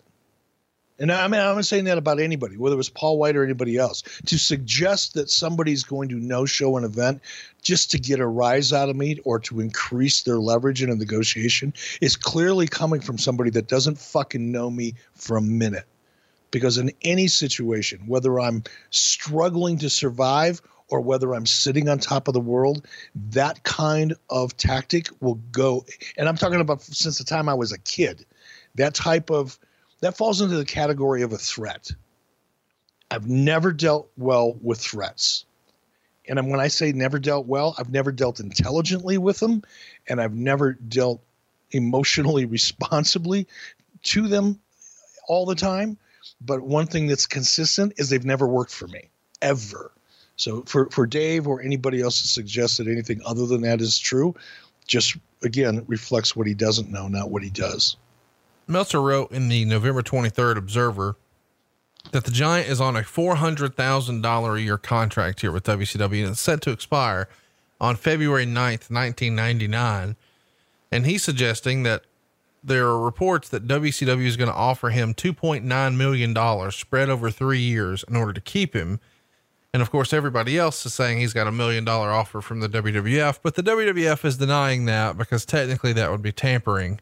Um, but they do expect it to be high six figures, but not higher than what, say, The Undertaker or Austin or The Rock are signed to, which is believed to be a half a million dollar guarantee. Do you know? I mean, can you confirm the the neighborhood of four hundred thousand dollars a year as being? Yeah, I mean, it was published before, so I don't mind commenting on things that have been published before. Um, yeah, it was four hundred thousand dollars a year. That's what he was making. What about the the rumor and innuendo that it was going to be a two point nine million dollar offer across three years? Do you recall that? No. Okay. Do you remember where you got in your negotiations at any point with him? Like what number you got close to? We didn't really. I mean, it was pretty obvious that Paul was going to go. I heard early on, you know, in the number that I heard, whether it was Paul making it up to try to get my attention or whether it was true, uh, and I actually heard it from a third party who I'm not going to name, um, that did have good insight into what was going on at WWF at the time. The number that I got back from the third party, I actually heard the number from the third party before I heard it from Paul, was a million dollars a year for 10 years guaranteed. And at that point, I would have driven him to the airport. Why won't you tell us who it was? No, I'm not going to do it because that person probably wouldn't want to be involved in this conversation and it doesn't change anything. In 1996, because this is all public information now from a lawsuit, uh, Paul made $238,401. In 97, he made 325,833. In 1998, it was his best year in WCW. He did 447, 136. And for the very brief time he was with the company in 1999, he did 136, 494. So he's going to leave for greener pastures, uh, and he's going to leave as a 27 year old. Um, he's also had a lot of television opportunities. He's been on Jay Leno. Uh, he was on, in the movie Waterboy. He was on the Arnold Schwarzenegger movie. So he probably does feel like uh, he's got plenty of opportunity here. I guess we should mention he is in the Battle Royal, World War III. Kevin Nash wins there. But before he can get out of town, and get over to the WWF, he has a little bit of legal trouble. He finds himself arrested on December 3rd.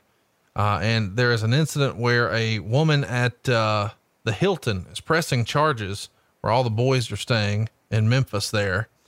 Um, what do you remember about right here when it seems like he's on his way out? There's a, a legal issue. I mean, I was aware of it clearly. So was everybody. It didn't really have anything to do with me.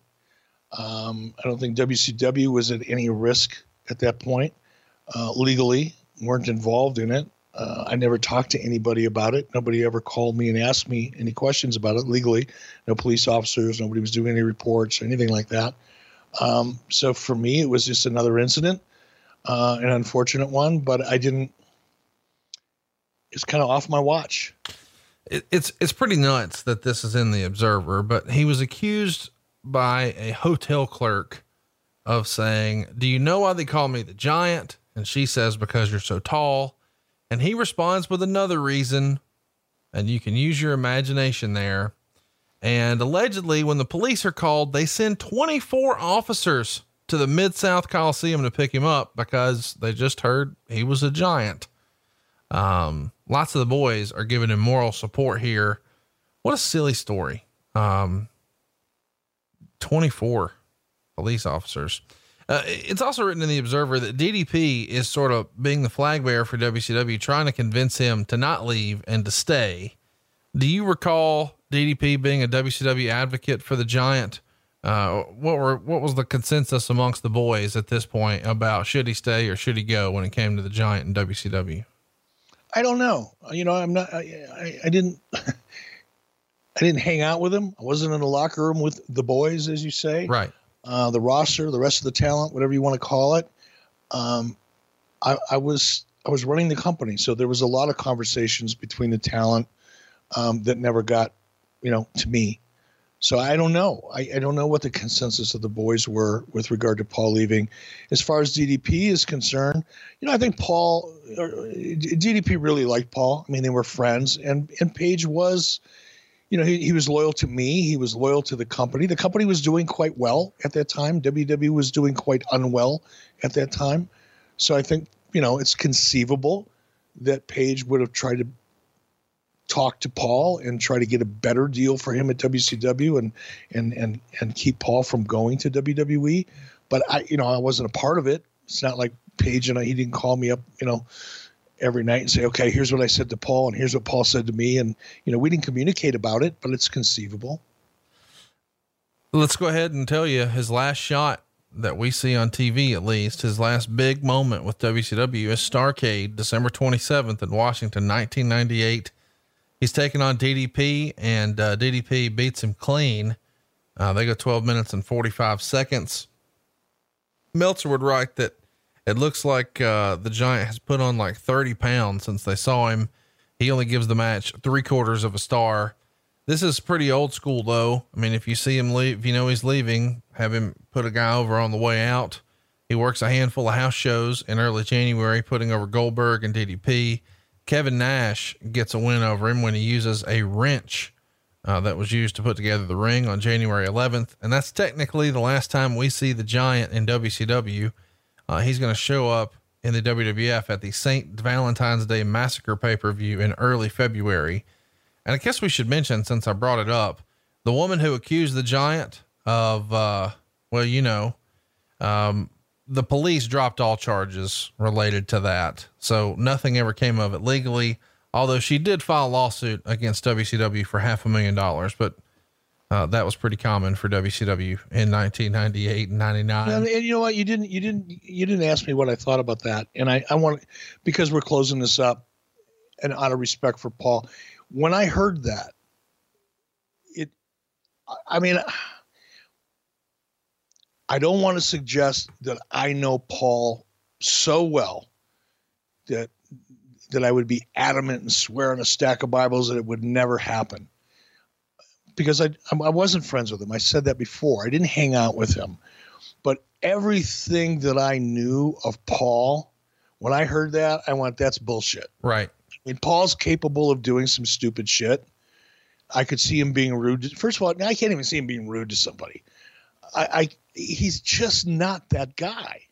Paul White is the most shy, gentle. Um, he just wants to be kind of left alone. He is not that guy. I've never saw anything in him in any situation that would indicate to me that even on a bad fucking night with too much tequila, he'd pull a bonehead move like that and I didn't believe it when I heard it, and I and I don't believe it happened to this day. It sounded to me then, as it sounds to me now, when you read it back to me, that it was just looking for a buck. I'm just telling you, you telling you the truth. It happens, you know. It's unfortunate, but I just, I just don't believe it. I didn't believe it then, and I don't believe it now. Well, the charges were dropped. So let's put a bow on this episode here, Eric. How would you rate Paul White's WCW career? I mean, he starts out hot with Hulk Hogan, and then it sort of fizzles at the end. But he had some big highlights along the way, and it happened right in the middle of the Monday Night War. When you look back on Paul's run, how would you sort of categorize it?